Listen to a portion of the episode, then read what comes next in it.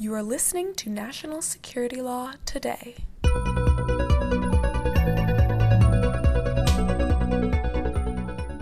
Hello, National Security Law colleagues. Before we begin our discussion today with Michael Atkinson, former Inspector General of the U.S. intelligence community, we want to highlight our newly released U.S. Intelligence Community Law Sourcebook, 8th edition.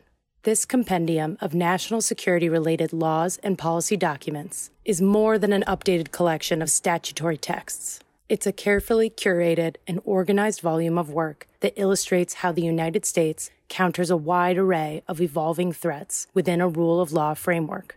Our sourcebook has been proudly displayed on every national security practitioner's desk, whether in Congress, the executive branch, or private practice. It's a must have resource, which also links to relevant National Security Law Today podcasts. For our podcast listeners, use code ICLS25 for an additional 25% off. The sourcebook is linked in the description in this episode, so definitely check it out or visit www.americanbar.org slash natsecurity. Here's Elisa.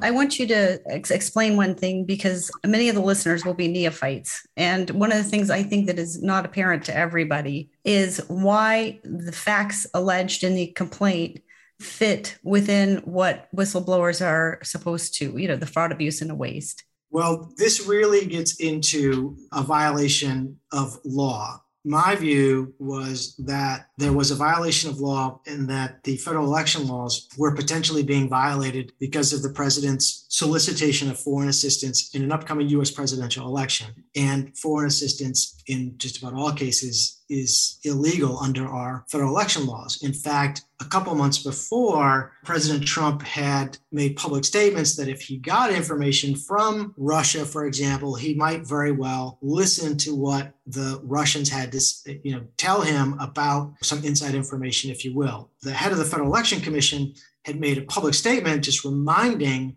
federal officials and others that that type of offer of assistance would be illegal under our election laws, and really no one should really go down that road. The FBI director at the time, Chris Wray, had also made public statements, including in front of a Congressional Intelligence Committee, about why foreign election assistance is so dangerous and illegal under our federal election laws.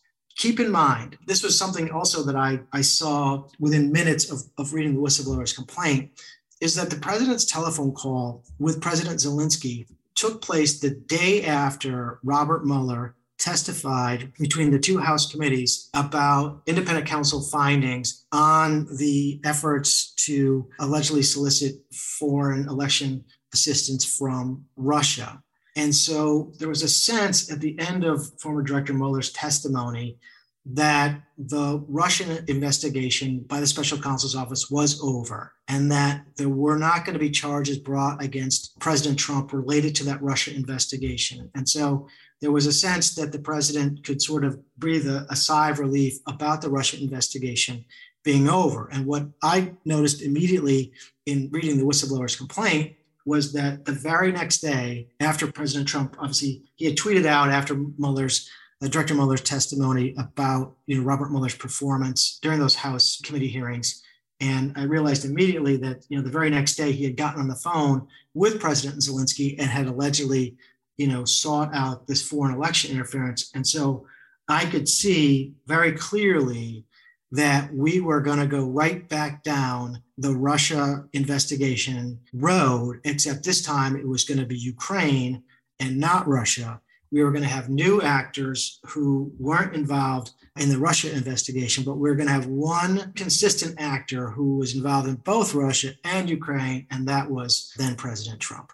And also, there was an aid package that was sought by Ukraine at the time. And I think it just in terms of optics, that also might appear, you know, sort of a tit for tat. You know, you give me this, I'll give you that. Um, yes. Ukraine is staring down the barrel of what we now know is a Vladimir Putin who has ancient grievances and believes there's no Ukrainian identity and he ought to own the place.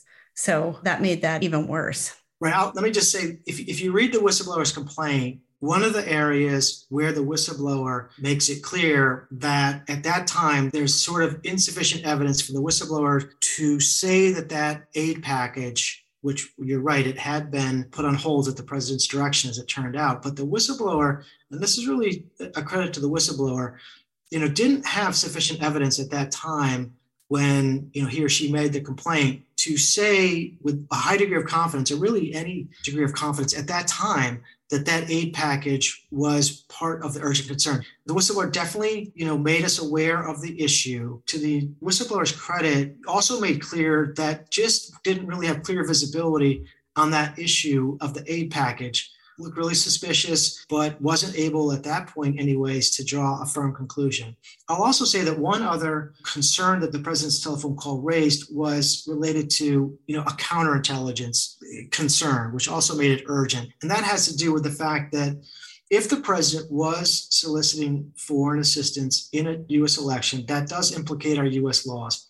But it also implicates anyone who's involved in that activity. You know, it subjects them potentially to compromise by a foreign intelligence service, not only compromised by, you know, that President Trump might be compromised, but anyone else who is involved in this activity, wittingly or unwittingly, could be the subject of compromise for a foreign intelligence service you know, it wasn't clear that the phone call between President Trump and President Zelensky was on a secure line, or even if it was on a secure line, whether that would truly be secure under the circumstances. And so there were also allegations by the whistleblower and public reporting that Rudy Giuliani, for example, had gone to Spain and had a, had a trip planned to go and try to obtain some of this information that President Trump had asked President Zelensky for. And so there are real counterintelligence concerns, in addition to these concerns about violating our federal election laws, that, in my mind, made this an urgent national security threat.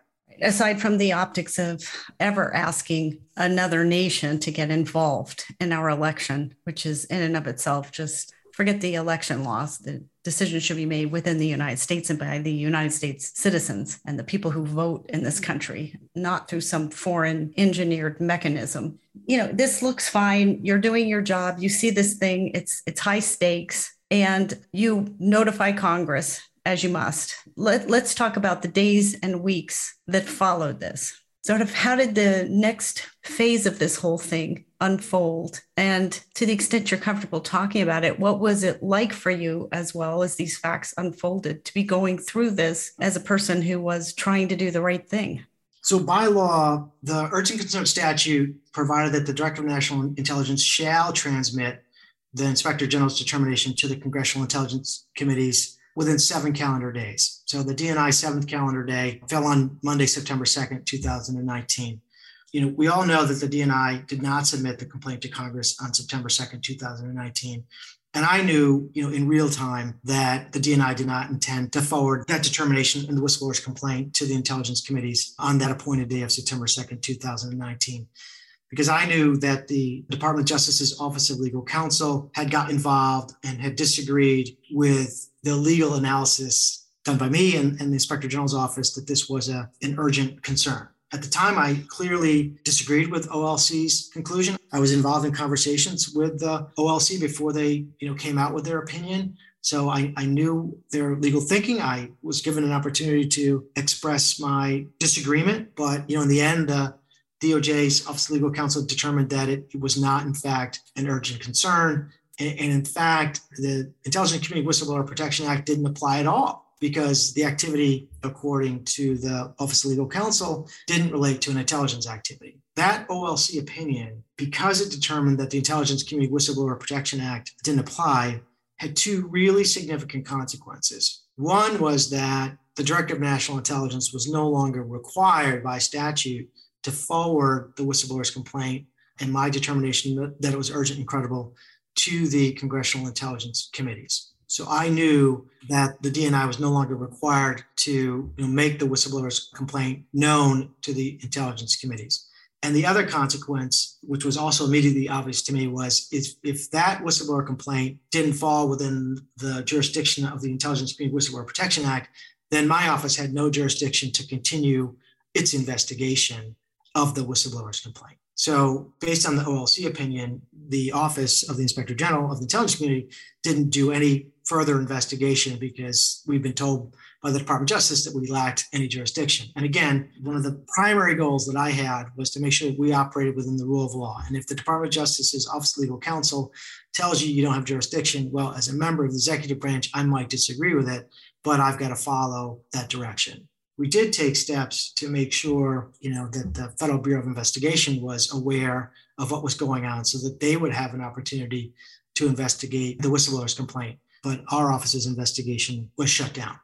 The other important part of the Office of Legal Counsel opinion was that it did not say that the DNI was prohibited from disclosing the whistleblower's complaint to the Congressional Intelligence Committees. They just said it wasn't required by the statute.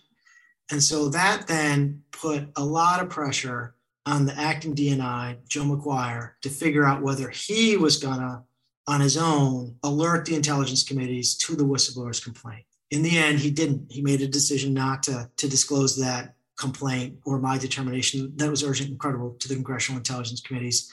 I was in contact with him through his general counsel's office, particularly Jason Klitenic. I was trying to encourage them as strongly as I could to let the intelligence committees know, you know, at least about the fact of a filing of a whistleblower's complaint. I mean, I understood that because of executive privilege, the acting DNI would be, you know, within his rights not to disclose necessarily the substance of the complaint uh, or any classified information in the whistleblower's complaint.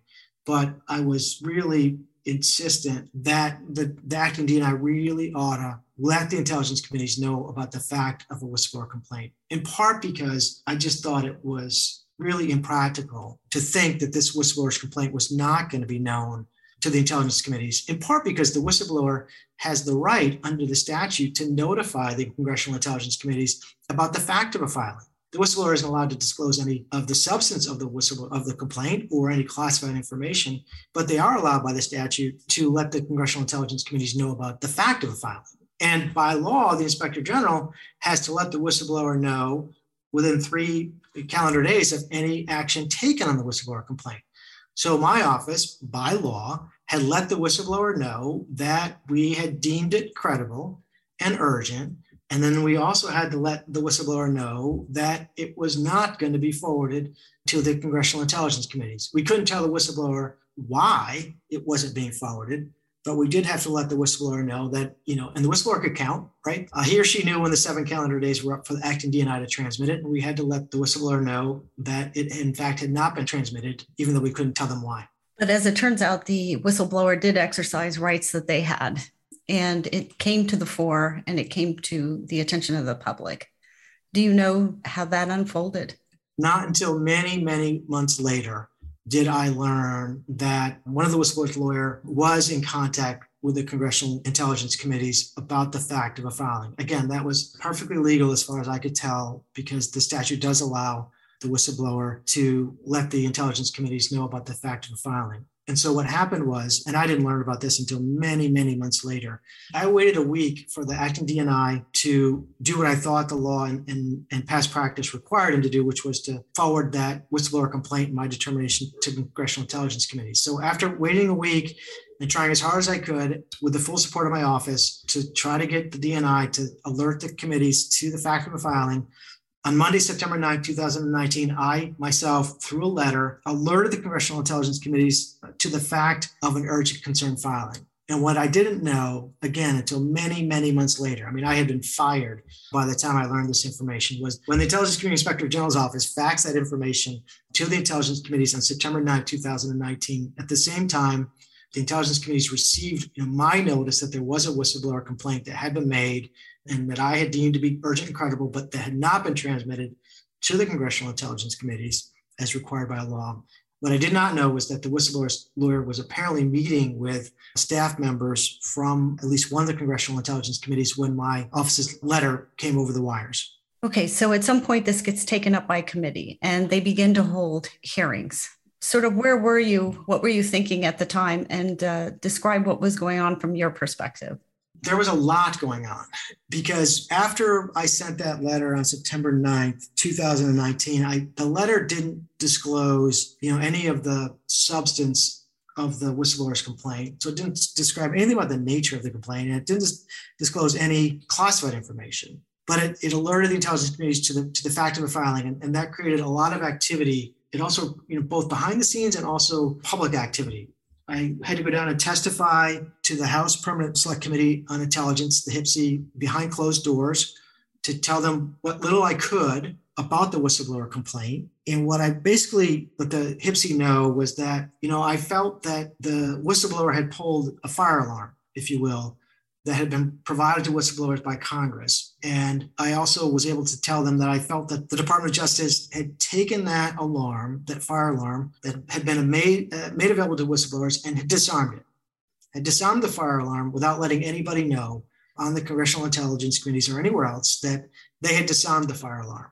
And so the whistleblower wasn't allowed to, nobody could hear the alarm. They had disarmed that alarm without notifying Congress that they were doing so, which prevented Congress from, you know, learning about what, you know, I had deemed was a credible and urgent national security threat. And that created a lot of activity and the, a lot of pressure on the on the acting DNI to, to turn over the whistleblower complaint.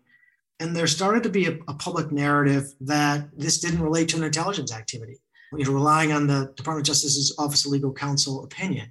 And the public narrative was starting to be shaped that this wasn't an intelligence activity because it didn't involve a member of the intelligence community. To some extent, that was true because the president of the United States is not considered a member of the intelligence community. So it's true that the president's activity in making that phone call to his Ukrainian counterpart, you know, he wasn't a member of the intelligence community when he made that phone call but I felt that it was, you know, somewhat misleading to omit from that public narrative. This was seeping out to the press that, hey, there's nothing to see here that doesn't involve any member of the intelligence community and it's not intelligence activity. And I thought that public narrative was really quite misleading because what wasn't being told was that it involved the president of the United States. And what also wasn't being told was what I thought was this really serious counterintelligence threat and so I sent a second letter to the two Congressional Intelligence Oversight Committees about a week after I had sent my September 9th letter. I told the Congressional Intelligence Committees that, you know, in my view, this activity was an urgent concern. It did fit within the statute because it related to one of the most important and significant of the DNI's responsibilities to the American people. And that was, you know, protecting our election security, which when you look at the ODNI's own public statements about its mission, you know, in the weeks leading up to the president's phone call, the ODNI had made public statements about how important election security was to the American people and how election security was one of the enduring missions of the intelligence community was to protect our election security. And so I just could not understand how the phone call soliciting foreign interference in our upcoming presidential election and all of these, these activities taking place around the world to solicit this foreign assistance in our upcoming presidential election could not constitute an intelligence activity or a serious counterintelligence national security threat. And so that's why I sent that second letter to let them know my view that this was, in fact, a very serious national security threat because it related directly to what I thought was one of the most important and significant responsibilities the DNI has to the American. Sure. And it's an essential democratic institution, the security of the elections. And it's something that certainly we pride ourselves on as a nation. So without that, I'm not sure what we are. But once this narrative became public, the momentum increased. And coming as it did on the heels of Mueller's report, this did escalate to hearings, and ultimately, articles of impeachment were drawn up against President Trump. You know, when you were working in the fraud section, you know, when you were sworn in, when you went through the nomination process, which emphasized your independence, did you ever envision your sudden involvement in something of this scale and something that was watched? I mean, I can attest was well covered by France 24 BBC News, Al Jazeera. The eyes of the world were suddenly on this. Did you see yourself in the middle of this ever? No, uh, absolutely not. When I was a federal prosecutor, I, you know, I handled prosecutions involving some well-known political figures. You know, I had some sense of what it was like to handle a high-profile matter, but they were nothing compared to the Ukraine whistleblower matter. I can totally relate to the reaction of the trainer of this year's Kentucky Derby winner, you know, who you might recall was an 80 to 1 long shot named Rich Strike. So there's there was a longtime horse trainer who trained Rich Strike, and he tells this story of watching his horse enter the final turn of the Kentucky Derby and running, you know, neck and neck with some of the fastest horses in the world. And then he tells the story that he passes out and doesn't remember anything else that happened, including the end of the race. I remember, you know, in the midst of the Ukraine whistleblower investigation, after I had forwarded those two letters to Congress in September 2019, you know, those two letters informed Congress of the whistleblower's complaint about President Trump, and they highlight you know, the dispute that I have with the Office of the Director of National Intelligence and the Justice Department.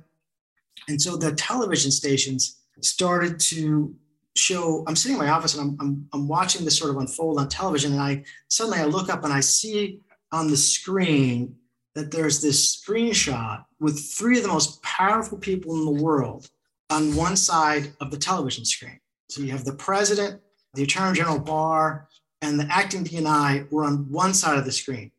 And on the other side of the screen was my goofy official photo. It's being publicly cast as me against the three of them. And I, I could not believe what I had gotten myself into. And a part of me just wanted to pass out at that moment, you know, sort of like the, the horse trainer.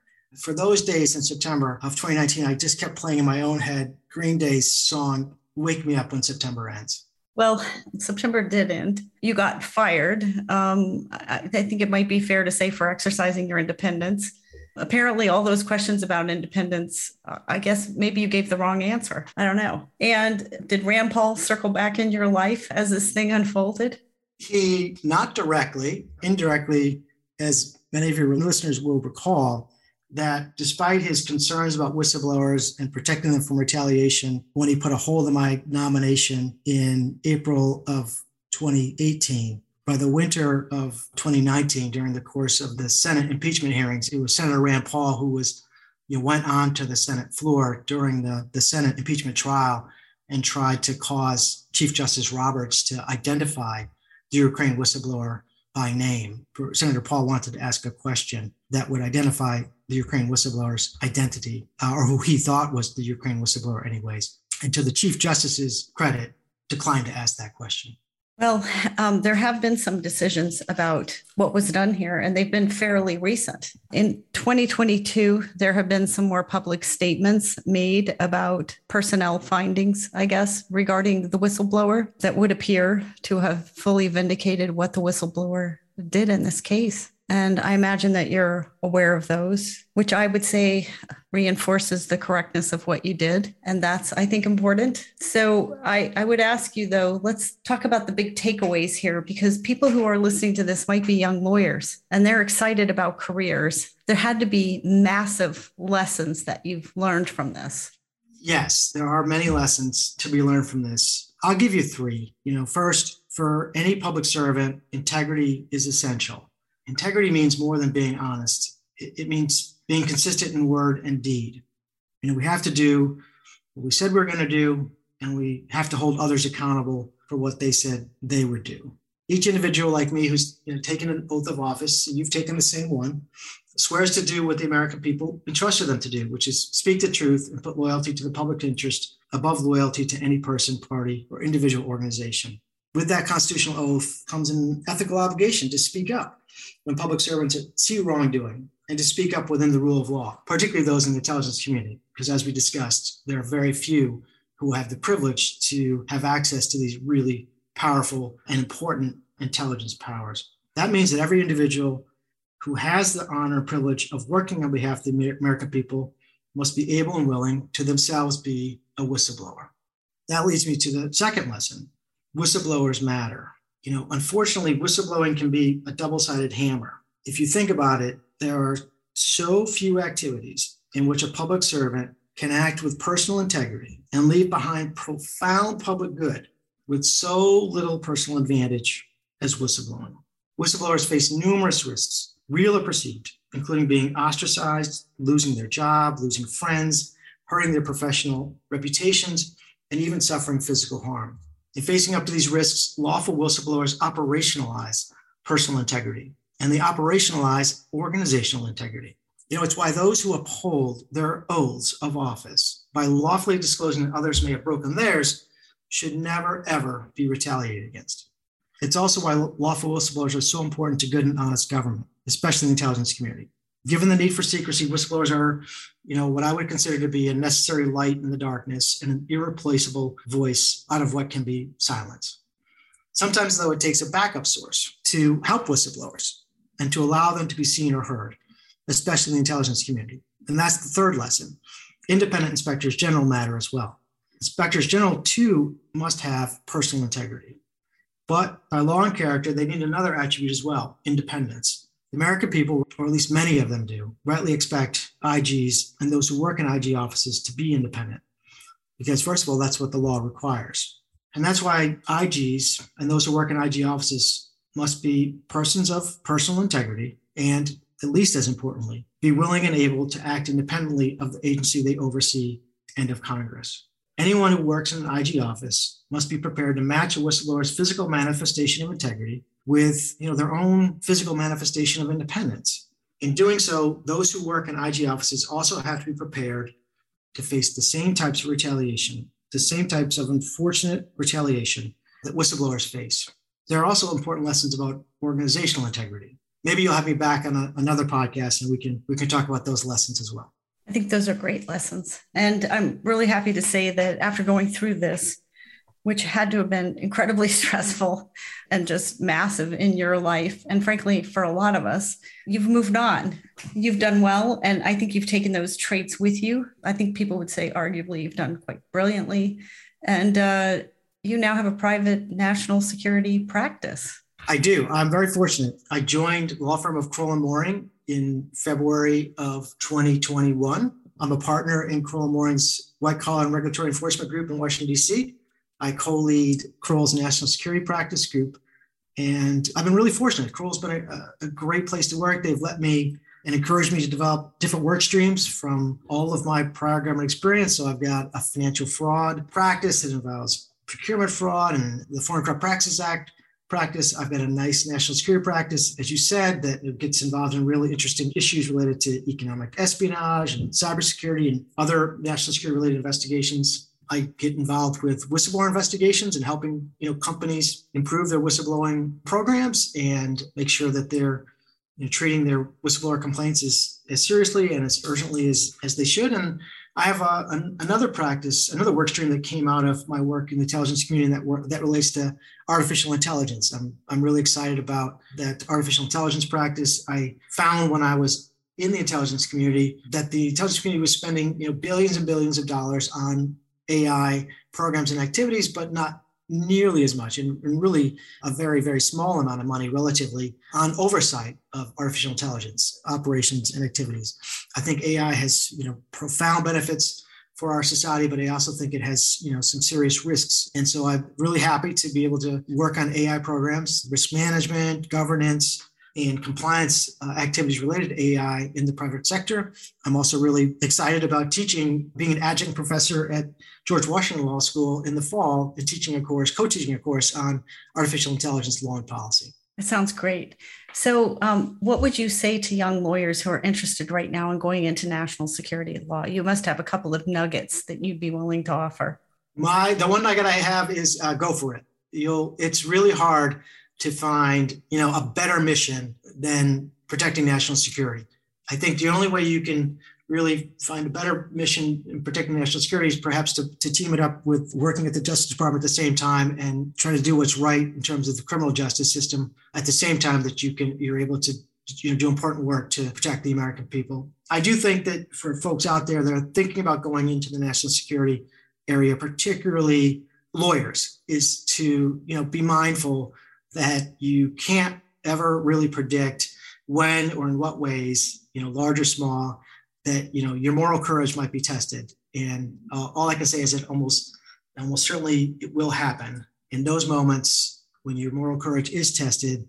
Uh, what I would just say is, don't ever let anyone, you know, take your integrity from you. I think that's an amazing message. And I've really enjoyed talking to you tonight. I regret that you had this experience on some level, but I think because of what happened, that it was in your stewardship also is a very good thing uh, for the American public. So I wish you well. And I hope that you'll come back and talk to us again in the future because I know there are many more topics that I would enjoy discussing with you on a podcast sometime in 2023. Well, thank you again, Elisa, for having me on the podcast. And I, I also really enjoyed our conversation. All right. And thank you to our listeners for tuning in to NSLT. Why don't you share this episode with a friend, maybe discuss it over coffee or a drink, and subscribe to NSLT. And you can send us comments and feedback through Twitter at ABANatSec, or you can send us an email at nationalsecurity at americanbar.org. And just remember the Standing Committee on Law and National Security will do its best to keep you informed on fast moving developments that will bring national security law into action. And don't forget the lawyers hosting this podcast today, meaning me. I'm here in my individual capacity and not on behalf of any agency or firm. Be well, and we'll see you next time. The views expressed on national security law today have not been approved by the House of Delegates or the Board of Governors of the American Bar Association and accordingly should not be construed as representing ABA policy.